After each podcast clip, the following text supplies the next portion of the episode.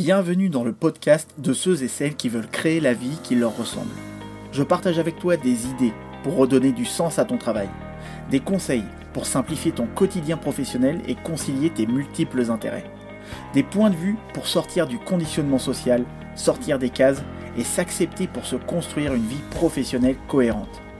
Le podcast est disponible sur toutes les plateformes. Pense à t'abonner pour garder le meilleur. Salut tout le monde, c'est Jordan et bienvenue dans ce nouveau podcast de Et toi, tu fais quoi dans la vie? Je suis en compagnie de Nicolas.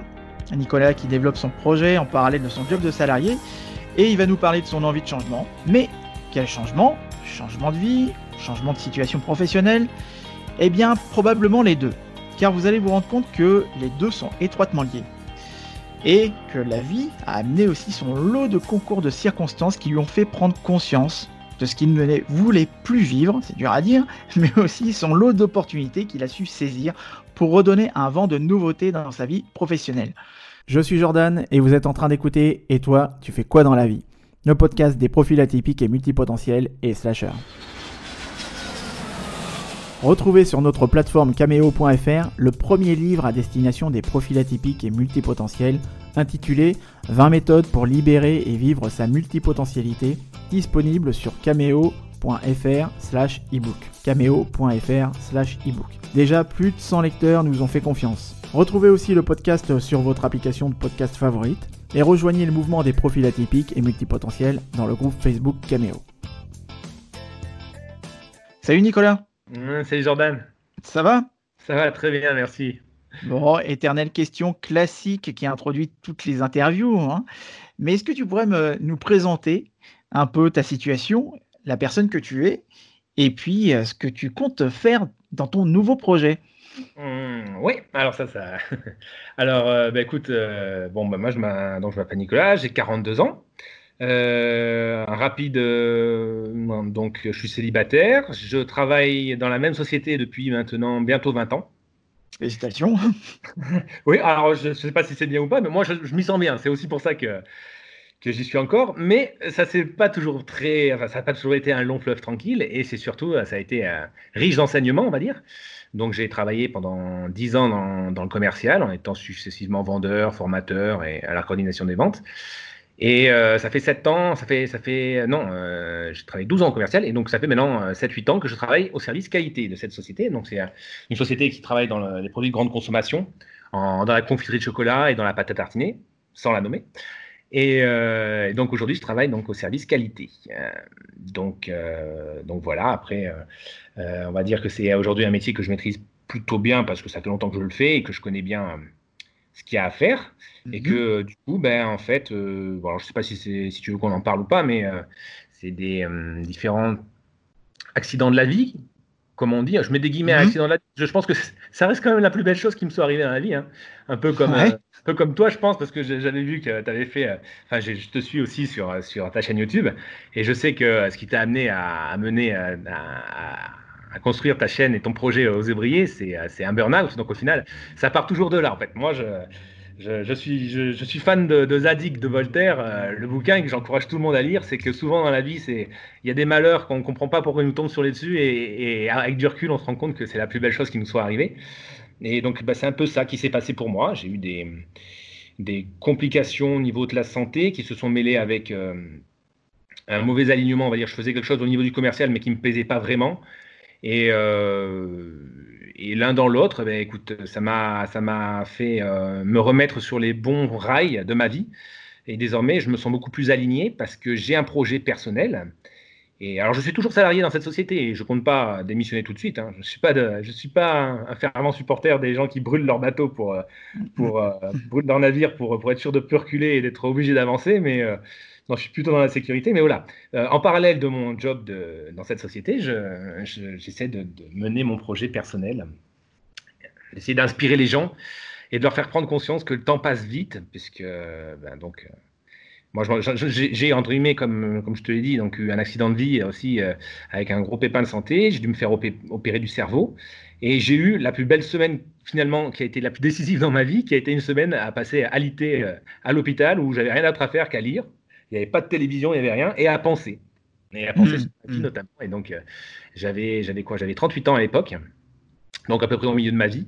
Et c'est là où je me suis dit, je me suis rendu compte que bah, la vie passait vite et que euh, bah, si j'avais des rêves, comme tout le monde on a des rêves, et ben c'était peut-être le moment de se mettre à aller essayer de les transformer. Donc, euh, donc voilà, donc mon premier rêve à moi c'était de, voyager, de voyager en sac à dos, en solo, euh, en Amérique du Sud, j'avais ça en tête. Et bon, et c'est là où il y a eu la rencontre avec le MBTI, la première. C'est que moi, mon gros problème, c'est que je suis de nature quelqu'un qui déteste ce changement dans les habitudes, qui déteste l'aventure, qui, qui aime sa routine, etc. Ce qui n'est pas trop compatible avec un, un voyage en sac à dos euh, pendant. C'est ce que j'allais te dire. Euh, oui, pendant un an. Et euh, donc, bah, du coup, bah, j'ai travaillé sur ma. Après donc être sorti de l'hôpital, j'ai pris conscience déjà un que le temps passait très vite.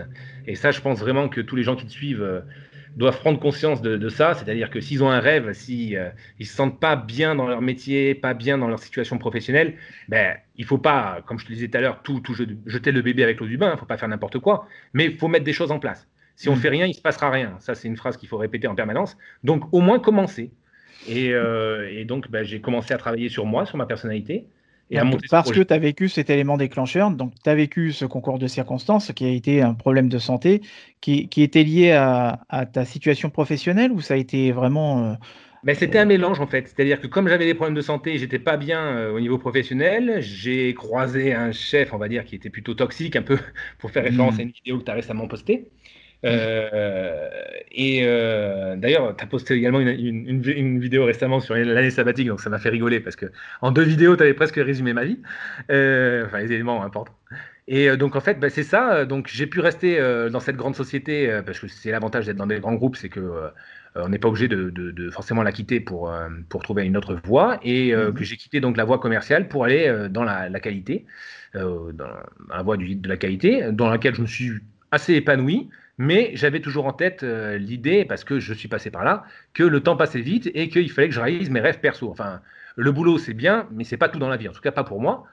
Et euh, je veux, l'idéal, c'est de s'épanouir dans son boulot et de réaliser ses rêves en parallèle. Donc, euh, bah, j'ai œuvré pour ça. Et donc, j'ai réalisé mon année sabbatique en ayant beaucoup travaillé sur moi grâce au MBTI. Et au retour de l'année sabbatique, eh ben, je me suis dit qu'il fallait que je continue à réaliser mes rêves. Et, et ben, le, prochain rêve est notamment né euh, de tes vidéos. Donc, ne serait-ce que pour ça, je te remercie. Ah, tu vas faire Roger. Hein. ah non, non, mais je tiens à, Il faut rendre à César ce qui est à César. C'est que j'ai vu que c'était possible, que toi, tu étais un salarié et que ben, c'est un peu pareil en fait. Je me suis pas mal reconnu dans, dans ce que tu as vécu. Et au final, c'est toi, ton burn-out qui t'a permis finalement de te mettre sur les bons rails et de. Alors, tu as beaucoup travaillé pour ça, mais aujourd'hui, je pense qu'il n'y a pas une journée de travail que tu fais où, où, tu n'es pas heureux parce que tu bosses déjà, un, par rapport à tes Ouais, complètement. Là, tu vois, encore plus, euh, là, depuis qu'on est sorti du confinement, où je me dis, déjà, par rapport au confinement, et je touche du bois en disant ça parce que ça va, j'ai pas été impacté comme beaucoup de personnes qui, qui, qui l'ont été. Hein. Je veux pas non plus, et je veux pas non plus me mettre en avant ou quoi que ce soit, mais je, je reconnais quand même la chance que j'ai eue de pouvoir travailler dans une activité qui peut se faire à distance ou qui peut se faire d'une autre manière, etc. Donc là, oui, c'est sûr que, tu vois, moi je travaille en tongs, là, euh, dans... Enfin, je ne vais pas, je vais pas non plus me claquer les bretelles en disant ça. Mais effectivement, ouais, quand tu, quand tu prends conscience que euh, tu as un cadre de, de, travail qui est certes stable et sécurisant, qui t'apporte une certaine sécurité, une certaine stabilité financière, et donc du coup, bah, peut-être aussi on va dire, euh, euh, une certaine sérénité aussi, mmh. euh, parce que tu es vraiment dans un cadre.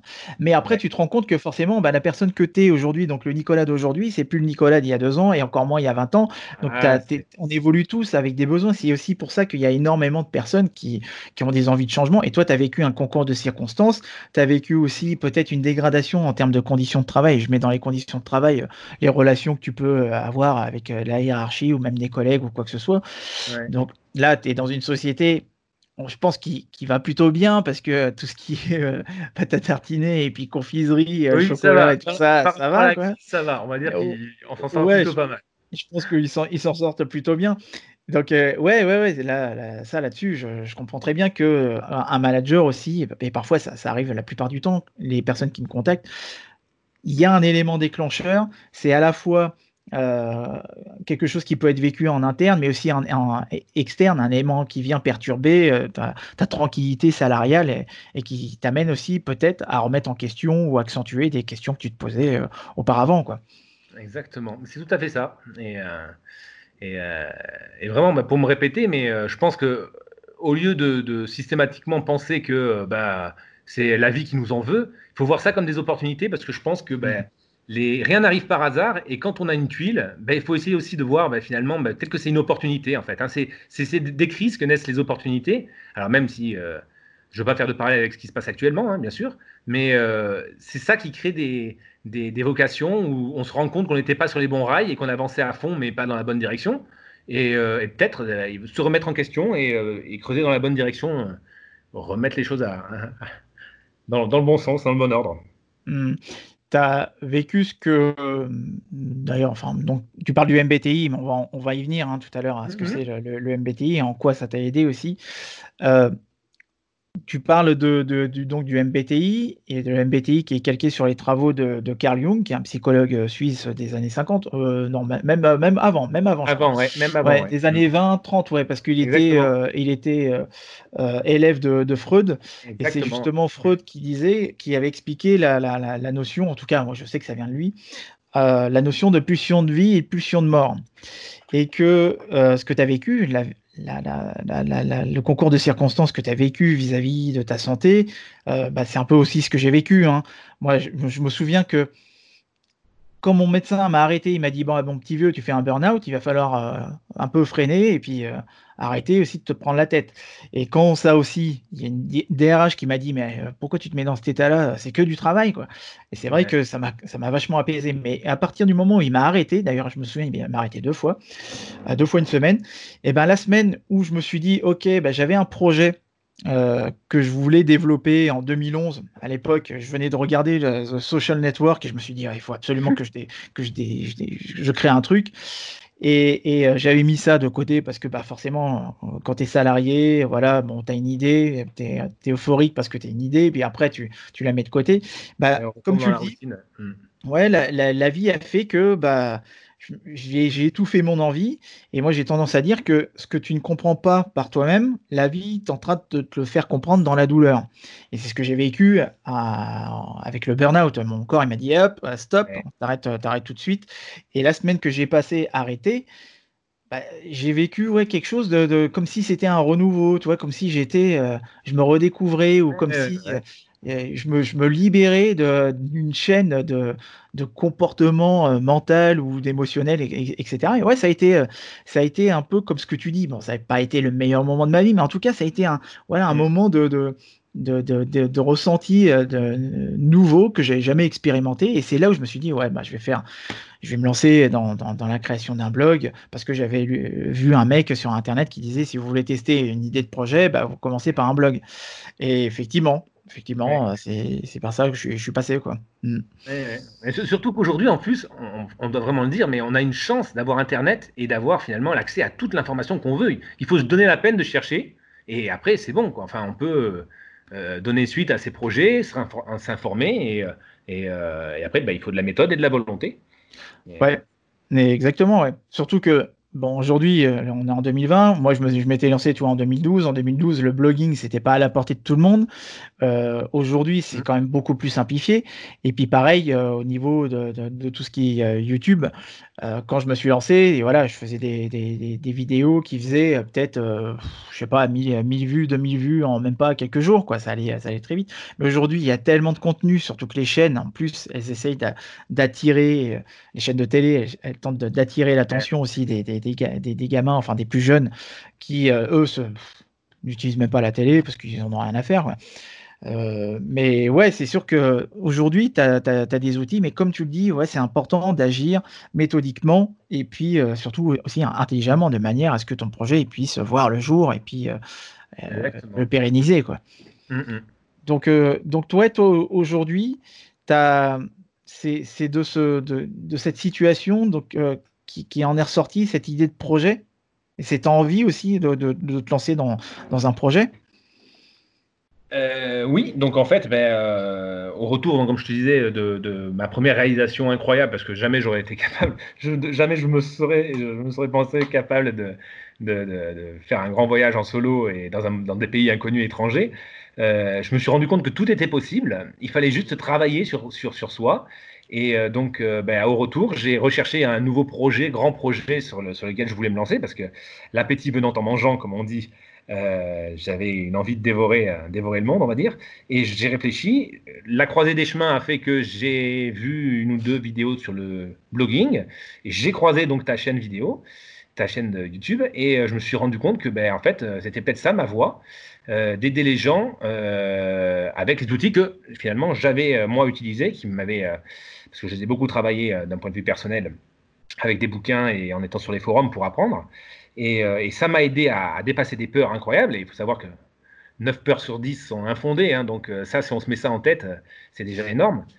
Et, donc en fait, bah, désormais, mon projet, c'est de mener, de, faire grossir ce blog pour aider les gens à se connaître, pour qu'ils comprennent pourquoi ils fonctionnent comme ça, pourquoi ils ont des peurs comme ça, pourquoi ils sont à l'aise dans telle situation et beaucoup moins à l'aise dans telle autre, euh, et, surtout, ben, euh, d'un point de vue professionnel, pour, euh, pour parler des gens qui suivent ta chaîne, d'éviter, enfin, d'être capable de se dire, je suis peut-être pas sur la bonne voie. ça sert à rien de forcer, parce que des fois, on, on, a, on se dit non, non, non, non, mais il faut que je fasse ça, c'est sûr. Euh, de par l'éducation ou les influences qu'on a dans notre entourage, on se dit bah, non, non, non, il faut que je fasse ça, il faut que je réussisse. Hein, tant pis, c'est dur, c'est pénible.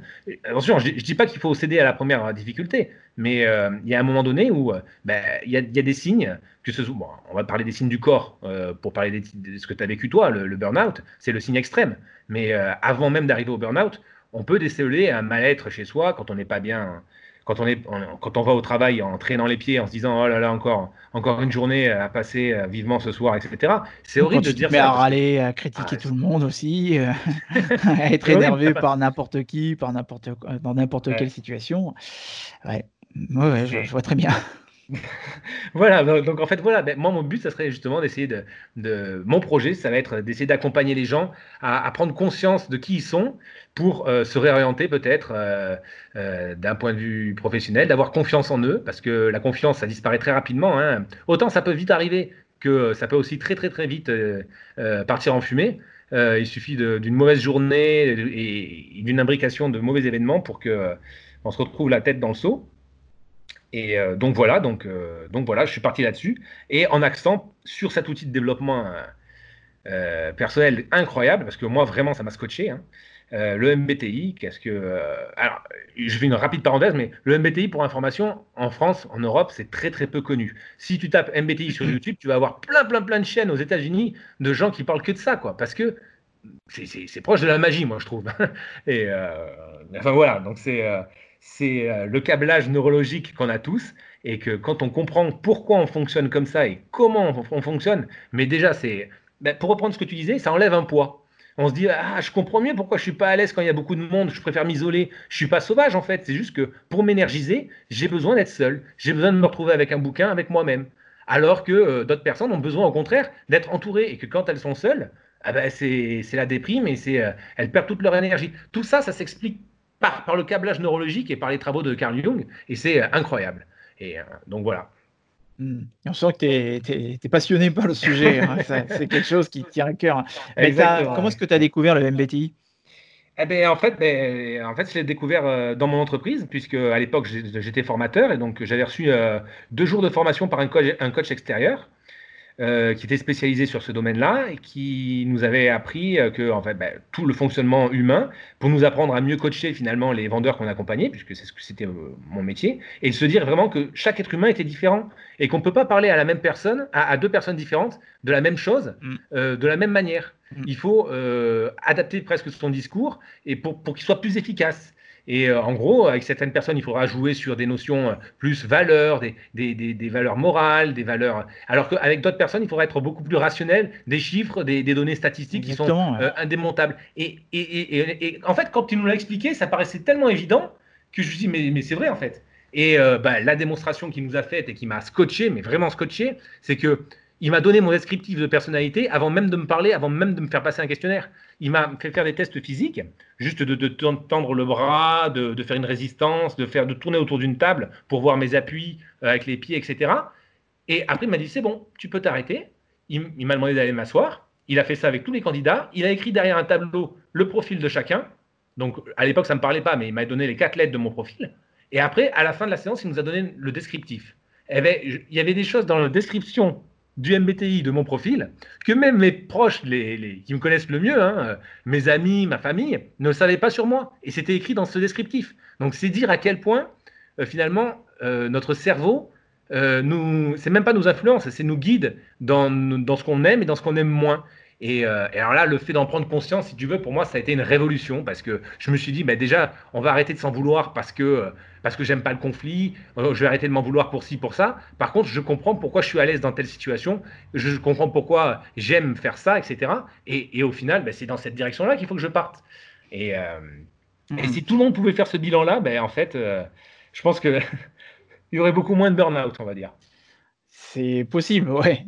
Ça, ça te permet, donc c'est un outil qui te permet, parce que je l'utilise aussi euh, euh, au début de mes accompagnements, euh, comme une, on va dire une photographie de, parce que moi j'ai un, un, outil qui est en ligne et qui permet de faire, de dresser à travers une cinquantaine voire plus, une cinquantaine de questions, de mmh. dresser un, un profil type en fonction aussi même des, des personnalités avec qui tu es le plus à même de travailler, euh, ce, qui est important pour toi, tes motivations, ce, qui, ce pourquoi tu as peu d'intérêt, et ton mode de fonctionnement premier, ce qui te permet au final de, de, te comprendre, à la fois de te connaître, certes, on se connaît tous un petit peu, plus ou moins. Euh, il y en a qui, qui, se connaissent mais qui n'arrivent pas à mettre des mots sur euh, pour pouvoir l'exprimer, etc. Mais déjà, le fait de se comprendre, c'est ça qui te permet finalement de pouvoir mettre des mots sur tes choix antécédents, euh, précédents, et puis de mieux te comprendre dans tes processus de décision, parce que dans la vie, la vie n'est faite que de choix hein, de toute façon. Et, et, et, c'est ça qui, qui, te permet aussi de de, de, de, comment dire, de toujours être cohérent avec toi-même et de dire, OK, je fais le choix ou non de euh, d'être avec telle personne, de, faire telle chose, d'aller à tel endroit, de lancer tel projet. Ou... Et effectivement, je pense que, et, tu vois, pour travailler avec des étudiants, je me rends compte que, et pourtant c'était une, idée que je m'étais fait en 2000, je me suis dit, avec Internet, ça va être génial, mais les gamins qui vont naître avec Internet dans les mains, ils vont être ah super intelligents, ils vont être, ils vont nous dépasser, ils vont être euh, hyper, euh, hyper débrouillards. pas tous. Eh non, La nature humaine reste la même, hein, ça évolue pas aussi euh, rapidement que, ouais. le progrès. Hein. Ouais, ouais, d'ailleurs, euh, quand, quand, je vois euh, certains étudiants et que je leur dis Ouais, tu as regardé sur Google Ben non. bah ouais, ils ont le syndrome du dictionnaire. Je, je crois que j'en ai déjà parlé une fois. Le syndrome du dictionnaire, c'est c'est quand tu étais gamin et que tu demandais à ta mère ou ton père, ça veut dire quoi tel mot? Il disait tout le temps, regarde dans le dictionnaire. Et au final, bon, moi je ne sais pas pour toi, mais moi en tout cas je le faisais pas, ça me saoulait.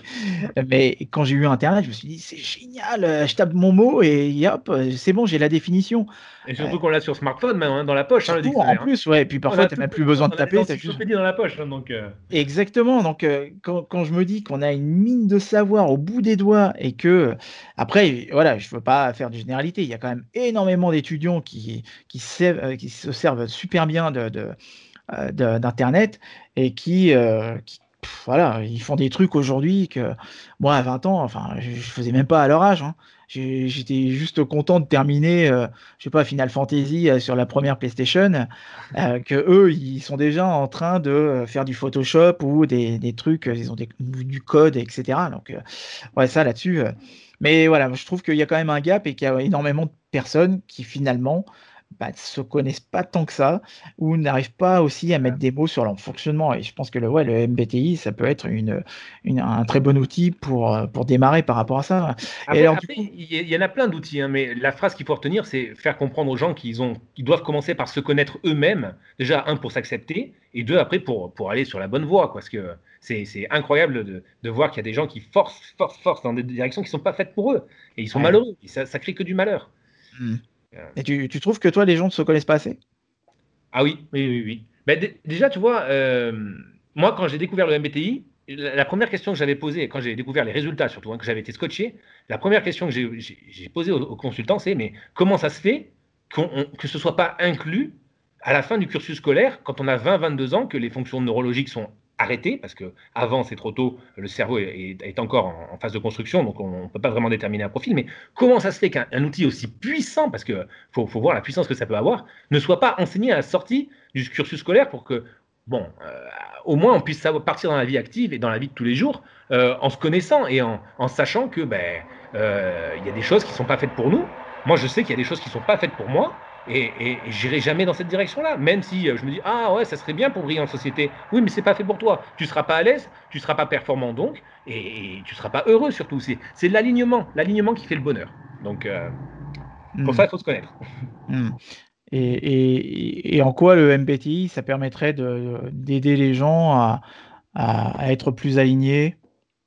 Euh, ben, écoute, alors dans ton cas, dans, dans, ton, dans le cas de ton, ton ton blog et de, ton domaine, on va dire au niveau du travail, c'est on va dire 50% euh, de l'utilité du MBTI hein, euh, aux États-Unis. Il est énormément utilisé par les cabinets de recrutement, par les entreprises de RH, etc. pour savoir si les profils qui vont recruter sont adaptés, euh, alors non pas aux équipes quand même, mais sont, adaptés à une mission. Parce que quelqu'un qui n'aime pas le conflit, ça servira à rien de le nommer acheteur. Parce que c'est le quotidien d'un acheteur d'être en conflit. Donc, alors après, normalement, la vie est bien faite, c'est-à-dire que ça, transpire un petit peu quand même d'un entretien d'embauche. Mais il y, a des gens qui sont assez forts pour, pour masquer le temps d'une heure d'entretien d'embauche leur nature profonde. Et, au final, ben, euh, ils se retrouvent sur des postes qui sont à contre-emploi. C'est mmh. euh, comme de demander à, euh, à Zinedine Zidane de jouer gardien de but. C'est ne pas utiliser son potentiel à sa juste valeur pour ceux qui aiment le foot. Hein. Après, enfin voilà, c'est c'est vraiment, si on est aligné avec, avec nos valeurs, si on est aligné avec euh, ce pourquoi on est fait, on va forcément vers le bonheur. C'est quelque chose dont je suis convaincu. Et que ce soit dans notre vie privée ou dans notre vie professionnelle. Donc le MBTI est effectivement utilisé, on va dire, énormément dans le milieu professionnel. Mais après, même dans sa vie de tous les jours, hein, dans sa relation avec ses proches, avec ses, enfants euh, quand ils sont adultes, un peu plus âgés, parce qu'à 12-13 ans, ça sert à rien, ils sont, les, les fonctions ne sont pas arrêtées. Mais euh, dans les relations avec nos amis, dans nos relations euh, euh, avec toutes les personnes de notre entourage en permanence, on peut comprendre, et, c'est également un, formidable outil, c'est ce que j'écris souvent sur mon blog, de tolérance. Parce que trop souvent, on juge des gens qui ne fonctionnent pas comme nous, comme étant étranges, comme étant, bah lui, il n'est pas normal, il fait, il fait pas comme moi. Mais c'est pas, pas qu'il n'est pas normal, c'est qu'il est différent. C'est comme si un droitier jugeait un gaucher parce qu'il écrivait de la main gauche. Bah, qu'est-ce qu'il fait lui? Bah, C'est simplement que son cerveau est paramétré comme ça. Donc, il a plus de facilité avec la main gauche, donc il écrira de la main gauche. Et eh bien là, c'est pareil. Il y a des gens qui sont plus, plus à l'aise avec l'expression de leurs émotions que d'autres, et d'autres qui sont plus à l'aise dans des raisonnements logiques et rationnels cartésiens. Et, voilà, donc quand un cartésien, quand un Einstein rencontre un Marcel Proust, eh ben, si, si, si, considère chacun que l'autre est anormal, ben, ça ne peut pas faire de, de, on va dire. Et c'est vraiment dommage, parce que ça serait deux grands talents qui mériteraient que de, d'échanger. Ça serait magnifique de qu'ils puissent chacun échanger sur leur savoir. Mais il faut dépasser en fait cette euh, barrière naturelle qu'on a à considérer la différence comme anormale. Et euh, c'est tout à fait logique parce qu'on est tous paramétrés différemment et que bah, y a des gauchers et il y a des droitiers et c'est pas pour ça qu'il euh, y en a qui sont meilleurs que d'autres. C'est que chacun sera plus à l'aise dans son domaine que l'autre. Et il y a des ambidextres aussi. Et il y a des ambidextres, mais ils sont plus rares. Mais tu as raison, tu as raison. Mais au niveau du MBTI, c'est ça de temps en temps. Il y a des gens qui ne savent pas trop savoir en quel. Ils sont un peu entre les deux fonctions. Et ben, bon, c'est plutôt bon signe. Ça veut dire qu'ils sont à l'aise dans les deux, dans l'utilisation autant de leurs émotions que de leur logique, par exemple. Mais euh, ça peut arriver, ça peut arriver. Mais on va dire qu'on va rester dans la masse et, euh, et c'est assez rare. Ouais, je travaille beaucoup moi avec le, enfin sur le profil de multipotentiel notamment avec euh, avec euh, Cameo dont j'en parle souvent euh, donc Julien et Stéphanie qui avec qui je travaille sur sur, sur, un projet de plateforme d'entraide et d'apprentissage collectif pour des personnes qui ont un profil multipotentiel donc toutes les personnes aussi qui qui slashent même si c'est pas forcément la même chose donc les slasheurs et des personnes qui cumulent plusieurs jobs par nécessité ou par besoin aussi personnel et, mais est-ce que du coup, parce que y a, je sais hein, qu'il y, a des y a des partisans du, du MBTI, puis il y a d'autres personnes aussi qui le critiquent un petit peu. Bon, euh, mais est-ce que euh, euh, et j'aime pas cette expression de l'avocat du diable, hein, mais je veux juste euh, toi, challenger ou poser, poser une question, tu vois. Je, sais quelle question tu vas poser, donc j'imagine, j'imagine. Eh ouais, bah, est-ce que tu penses que ça serait pas aussi euh, ce, ce, type de test Il peut y avoir une appréhension par rapport aux personnes qui le passent, en se disant voilà, ça me met dans une case, comme les personnes qui, voilà, c'est, ouais, tout à fait. Tu vois, les personnes qui se disent aussi bah voilà, moi je suis multipotentiel, et ils se mettent aussi dans une case d'une certaine manière pour, pour se définir à travers un profil. Tu vois, donc, euh, est-ce que ça, ça amènerait pas les gens aussi à se définir à travers un profil ou une case ou même un, comportement?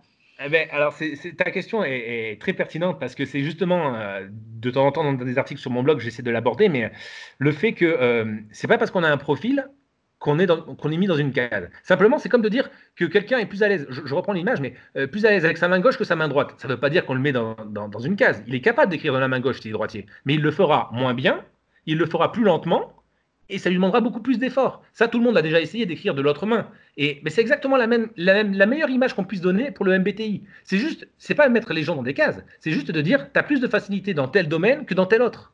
Et, après, c'est vrai que tu as raison de dire qu'il y a des détracteurs du MBTI et, que c'est souvent la critique qu'on peut faire à ça. Euh, c'est-à-dire que comme le MBTI arrête donc quatre tempéraments et surtout 16 profils, 16 profils, les gens disent ouais mais vous créez 16 cases et en fait moi j'ai pas envie d'être dans une case. Mais c'est oui, mais c'est très bien d'avoir cet esprit critique. Mais en fait, on n'est jamais enfermé dans une case. C'est-à-dire que quelqu'un, on repart sur cet exemple, mais quelqu'un qui, qui écrit de la, qui est droitier, qui écrit que de la main droite, s'il veut essayer d'apprendre à écrire de la main gauche, il va pouvoir e-, essayer de le faire. Et mieux il le fera, plus il le fera, pardon, mieux il, se sentira à l'aise et plus il sera, plus sera, plus sera en, capacité d'écrire de la main gauche. Et eh bien c'est exactement pareil. Si tu es quelqu'un de rationnel et de logique et que tu t'entraînes, alors après il y a différentes techniques, mais euh, et que tu t'entraînes à, à utiliser un peu plus tes émotions, ton cœur, tu vas te rendre compte que tu as plein de bienfaits à côté parce que les gens qui te trouvaient trop froid, trop, euh, trop distant, euh, ben, ah ben tiens, ben, eux, désormais, ils, parlent un peu plus, on arrive à échanger. Alors certes, ça demande un effort parce que c'est pas ton naturel de d'être empathique, euh, je parle pour quelqu'un qui serait comme ça, hein, euh, d'être empathique, d'être à l'écoute, d'être chaleureux. Il y a des gens, c'est pas leur nature profonde, c'est pas leur, leur, faute. Ils sont comme ça, ils sont paramétrés comme ça. Eh ben eux, s'ils en prennent conscience, déjà, ils auront fait la moitié du chemin. Et si après ils commencent à travailler sur sur le, le, sur euh, le fait de mettre de l'empathie, le fait de, d'essayer. Alors au début, c'est difficile, hein, euh, il n'y a rien de plus difficile. Hein, euh, mais voilà, moi je sais que c'est l'inverse, tu vois, je, suis d'un naturel, au contraire, très. ma fonction dominante, c'est la fonction feeling, donc la fonction émotion-sentiment, donc je suis très à l'aise avec ça. Et donc la contrepartie, c'est que ma fonction inférieure, celle que je dois développer, parce que c'est celle qui, la, qui pêche le plus chez moi, c'est la pensée introvertie, c'est-à-dire en gros, être capable de me taire, je, je, je mais d'être capable de me taire, de penser intérieurement et de finalement d'élaborer tout un, processus interne de manière logique, de manière rationnelle, ça c'est quelque chose qui est complètement anti-nature de mon profil. Eh bien, en ayant conscience, j'essaye par moment je ne peux pas le durer éternellement parce qu'on ne peut pas rester éternellement dans une fonction qui n'est pas sa, nature. C'est comme un, droitier ne pourrait pas en permanence avoir le réflexe d'écrire dans la main gauche. Mais plus tu le feras, plus tu t'entraîneras à le faire, plus ton cerveau va commencer à, l'assimiler et plus tu seras à l'aise. Alors tu vas me dire, c'est pas très intelligent, d'écrire de la main gauche quand on est droitier, bon, euh, c'est pas très utile. Dans ce cas-là, oui. Mais si tu imagines, euh, on va prendre une autre métaphore, un joueur de tennis, le point, son point fort, c'est le service. Il est super fort au service.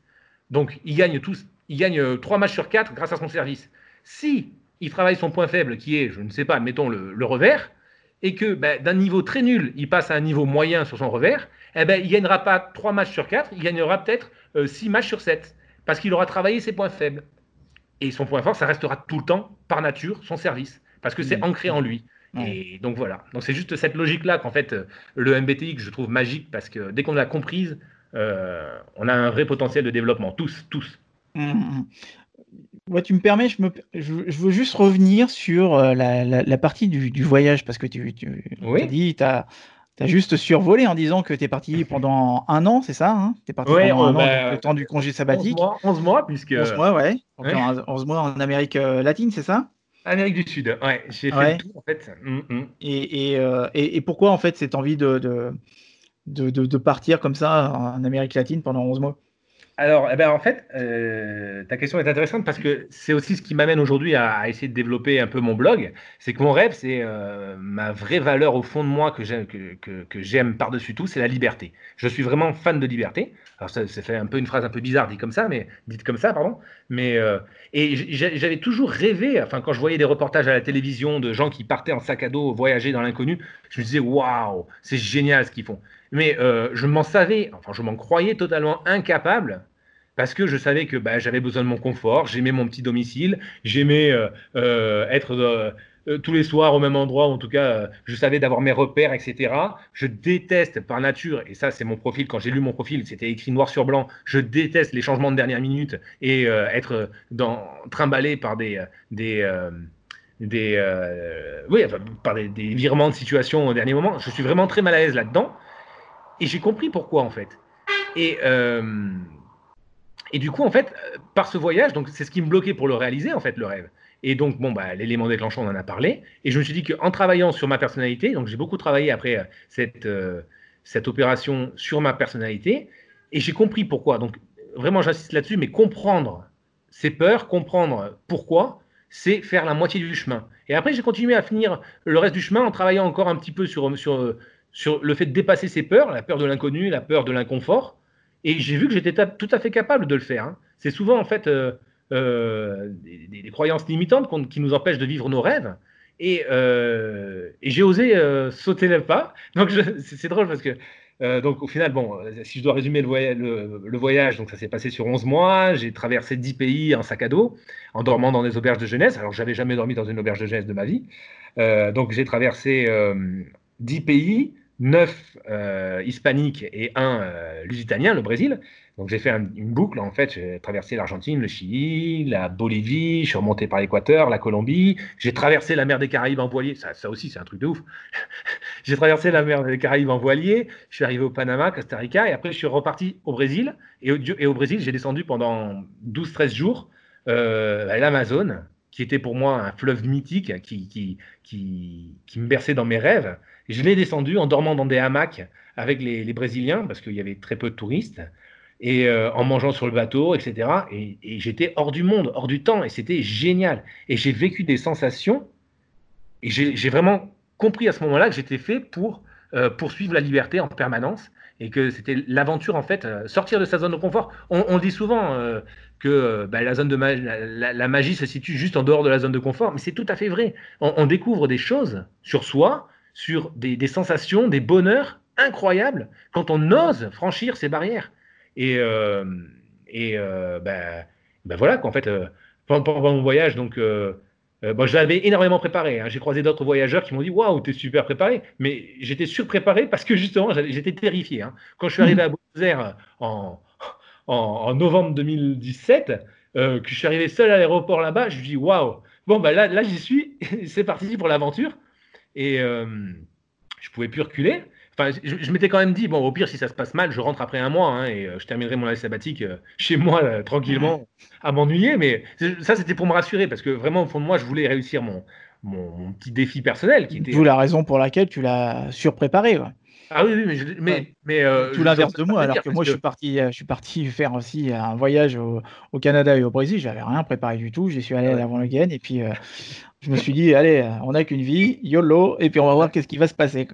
Exactement. Ben non, non, ben moi c'était tout l'inverse, mais c'était nécessaire cette surpréparation parce que euh, je me suis rendu compte que de tout ce que j'avais préparé, j'ai dû utiliser quoi? Allez, 80% euh, de tout ce que. Euh, non, pas 80%, j'ai dû utiliser 20% de tout ce que j'avais préparé. Mais dans, mon, dans, mon, dans, mon, ordinateur, parce que j'avais un petit ordinateur, j'avais des tableaux Excel sur tout, sur les distances entre les différentes destinations, sur, sur les monnaies, sur le coût de la vie. Mais j'étais surpréparé. Mais quand je l'ai surpréparé comme ça, je savais que je n'utiliserais pas tout. Mais je savais qu'au moins, voilà, j'étais au top de ce que je pouvais faire, donc j'avais pas à avoir peur. C'était juste en fait finalement plus pour balayer cette notion de peur qui était inconsciente et me dire bah, vas-y, tu peux franchir le pas, tu peux sauter le pas, t'es es préparé. Et, et, finalement je regrette pas parce que je l'ai pas utilisé, j'ai pas utilisé tout ce que j'avais préparé, mais je suis certain que sans ça, j'aurais peut-être pas franchi le pas parce que j'ai une nature, euh, comme je te disais, très routinière, très casanière euh, à la base. Ouais, en fait, le truc, c'est que moi aussi, hein, tu vois, je, j'ai la sécurité. Bon, ça, provient aussi énormément de, de, comment dire, de mon éducation et puis aussi euh, le, conditionnement social. Hein. La France, c'est un pays qui s'est euh, reconstruit sur la sécurité. Euh, donc c'est pas pour rien aussi que tu vois il y a la sécurité sociale, la sécurité de l'emploi qu'on cherchait absolument, etc. Enfin bon bref. Euh, et on se rend compte que la sécurité finalement c'est pas ça qui nous épanouit, arrivé à un certain moment dans ta vie. Et puis euh, et puis bah un peu comme toi, moi tu vois après mon burn-out, je me suis dit allez c'est bon, je vais prendre plus d'un mois de, de, vacances, je vais me casser et puis je vais retourner au Canada parce que j'y étais déjà allé, j'avais déjà vécu là-bas quelques mois. Et puis je vais en profiter tiens pour aller visiter le Brésil. Donc deux pays qui sont voilà, réputé être euh, voilà, avec des personnes, des habitants euh, qui sont plutôt sympas, ouverts sur les autres, etc. Donc des personnes de bonne humeur. Et, effectivement, ouais, tu vois, ce revenir euh, à soi ou se, prendre du recul par rapport à une situation, déjà tu sors pas forcément de ta zone de confort, mais tu sors surtout, moi, ce que j'appelle de ta zone de problème. C'est-à-dire que euh, c'est ce que je vois hein, la plupart du temps quand il y des personnes qui sont en reconversion, le fait qu'elles changent d'environnement et qu'elles activent aussi, peut-être d'un point de vue neuronal, d'autres régions du cerveau parce qu'elles sont dans la nouveauté, elles doivent jouer avec la débrouillardise, elles doivent euh, être orientées solutions ou peut-être utiliser un autre langage, une autre langue pour rencontrer d'autres personnes, faire des choses qu'on n'a pas l'habitude de faire et surtout, toi, en région parisienne, bon, des, des personnes que tu rencontres, euh, voilà, tu peux rester euh, toute une journée la bouche fermée euh, sans parler à qui que ce soit. Moi, ça m'était déjà arrivé. Mais, mais, voilà, alors que toi au Brésil, bah, il y a plein de gens qui viennent te parler. C'est pas juste pour te demander de la thune ou pour te. Pas, pas comme. Ah ben, le choc culturel, je te le confirme. Ouais, donc, donc tu vois, ça, ça, ça, c'est là où tu te, tu te sens vivant finalement, quoi. Parce que, mmh. en plus, nous, tu vois, c'est complètement à l'opposé de notre, notre mentalité. Bon, moi, j'habite en, en région parisienne, donc c'est sûr que moi, le Canada, quand il y a des gens qui me parlent dans la rue, euh, c'est pas pour se foutre de ma gueule ou pas pour me demander un truc, et qui s'intéressent euh, à ce que j'ai acheté ou euh, qui me parlent comme ça. C'est presque louche au début. Hein. Ouais, ça, fait, ça, fait, hein. bizarre. Ça fait bizarre. Et c'est là que tu te dis, moi je me suis rendu compte de ça hyper tôt. Hein, le Canada, j'ai découvert ça en 98 et que je me souviendrai toujours d'une nana qui, qui était, j'avais 16 ans, j'attendais ma mère dehors là. je venais d'acheter une planche de skate parce qu'à l'époque je faisais que du skate. Et puis, il y a une nana qui s'assoit à côté de moi qui me fait Ah, tu fais du skate? Et puis, je fais ouais, ouais, Et puis, elle a vu que ouais, j'étais hyper timide, donc j'étais pas à l'aise, quoi, parce que c'était la première fois de ma vie qu'il y avait une nana qui me parlait. c'était pas pour se foutre de ma gueule ou c'était pas pour. pour autre... Enfin, voilà, c'était particulier. Elle avait juste envie de parler, donc c'était étrange, quoi. C'était juste étrange. Et pour en venir au fait que je revienne au Canada et que je me barre au Brésil aussi, bah, je m'en suis servi, tu vois, comme une sorte de pèlerinage. Et, c'est là où j'ai appris énormément sur moi et que je me suis rendu compte, ah ben ouais, mais en fait, si je suis capable de partir tout seul, euh, sans plan ou quoi que ce soit, bah, ça veut dire que euh, finalement, à chaque problème, il y a une solution et que j'arriverai toujours à, rebondir, à trouver une solution, à trouver un endroit où dormir, etc. C'est ce que, ce que j'ai réussi à faire. Donc c'est ça aussi qui m'a donné l'impulsion nécessaire pour pouvoir me lancer dans mon projet. Et ça m'étonne pas aussi que tu sois revenu de ces, de ces 11 mois. Et 11 mois, en plus, tu as dû, enfin excuse-moi, mais tu as dû un peu euh, euh, déprimé hein, au retour. Hein. Ah, ah, le, le, retour, il est... Euh, déjà, moi, j'ai mis deux, ouais, à peu près deux mois. C'était en 2012 et je me souviens que c'était une période euh, novembre-décembre, moi j'étais parti au mois d'octobre, mais novembre-décembre, c'était euh, en 2012 euh, gris de chez gris, et on voyait jamais le soleil, on était resté, je sais plus, peut-être 30 jours sans voir le soleil, c'était la déprime totale. Donc ouais, j'ai mis un bon mois avant de revenir, et toi donc 11 mois, c'est ça qui, me faisait peur, moi de, partir trop longtemps, j'avais peur du retour, j'avais peur de moi-même, de me dire le choc culturel, il va être tellement tellement dur, quoi. Donc c'est, je comprends que quand tu reviens, et même c'est ce que j'observe, hein, quand tu reviens dans ta situation initiale, mmh.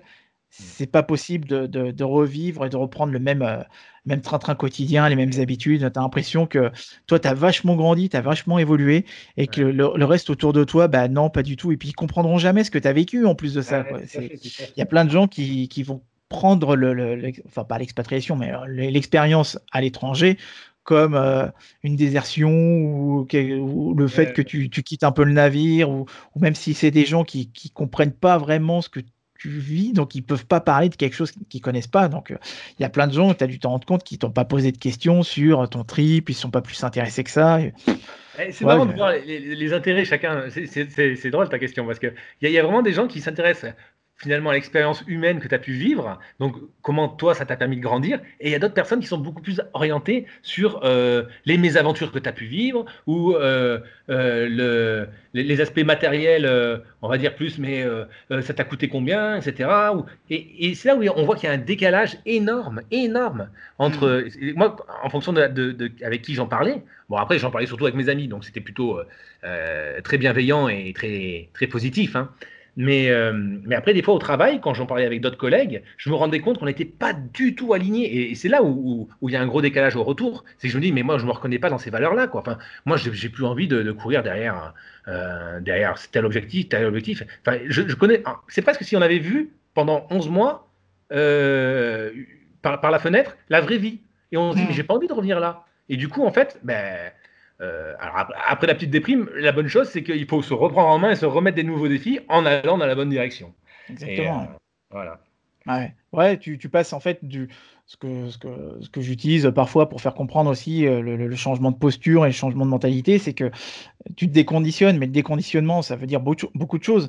C'est qu'on est dans cette logique qu'il faut avoir pour être ou faire euh, un, un, des deux. Quoi. Alors que quand tu es dans l'expérience et l'expérimentation, donc tu es, dans l'exploration, tu es dans l'apprentissage, et tu es, à la fois dans l'être, tu passes dans le faire, et ensuite pour avoir quelque chose. Mais tu vois, nous, on est quand même dans une société où il faut avoir les choses pour faire et pour être ensuite. Quoi. Alors que là, c'est tout l'inverse. Tu inverses la chose en disant que tu es dans l'être ou tu es dans le faire qui t'amène à, ensuite avoir des expériences, avoir des ressentis, et tu pas dans la l'obtention matérielle de quelque chose. Donc ouais, ça, ça mmh. l'expérience, ça, m'étonne pas que tu que aies voulu prolonger l'expérience aussi à travers bah, ton projet ou même le MBTI qui est, qui est un prolongement de, de, de cette expérience-là. Ouais tout à fait. Tu voulais dire, ouais, pardon, je t'ai coupé. Non, non, c'était juste que j'allais rebondir sur ce que tu disais, qui est très vrai, c'est que d'un point de vue culturel, d'un pays à l'autre, d'un continent à l'autre, on se rend pas compte, mais il y a des, des gouffres.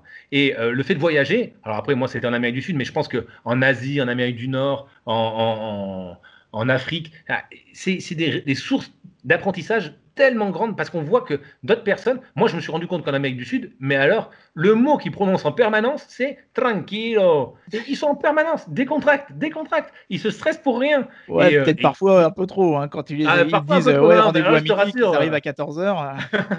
ah, mais c'est des mentalités totalement différentes. Ça, c'est incroyable. Mais, et, mais, mais ça, ça, ça, remet en question toutes les certitudes qu'on a toujours eues parce qu'on a vécu, nous, bah, moi j'ai toujours vécu en Europe, en France en l'occurrence, et et finalement, toutes les valeurs, tous les, les, euh, toutes les, les, stéréotypes de la société française, voire on va dire euh, euh, occidentale, quand on parle de l'Europe, parce que je pense qu'il y a d'autres pays qui sont un peu pareils. Et encore, je pense qu'il y a d'énormes différences aussi entre la France, l'Allemagne et l'Angleterre, par exemple, entre ces trois pays, et l'Italie aussi. Hein. Donc, après, voilà, se rendre compte qu'il y a moyen de vivre différemment et que bah, il faut prendre un peu de, chaque, comme tu dis, hein, euh, c'est bien d'être euh, tranquillo, mais euh, faut pas oublier quand même qu'il y a des, dans notre société des, contraintes et des, choses à respecter, mais ça fait prendre du recul et, le recul c'est top pour tout.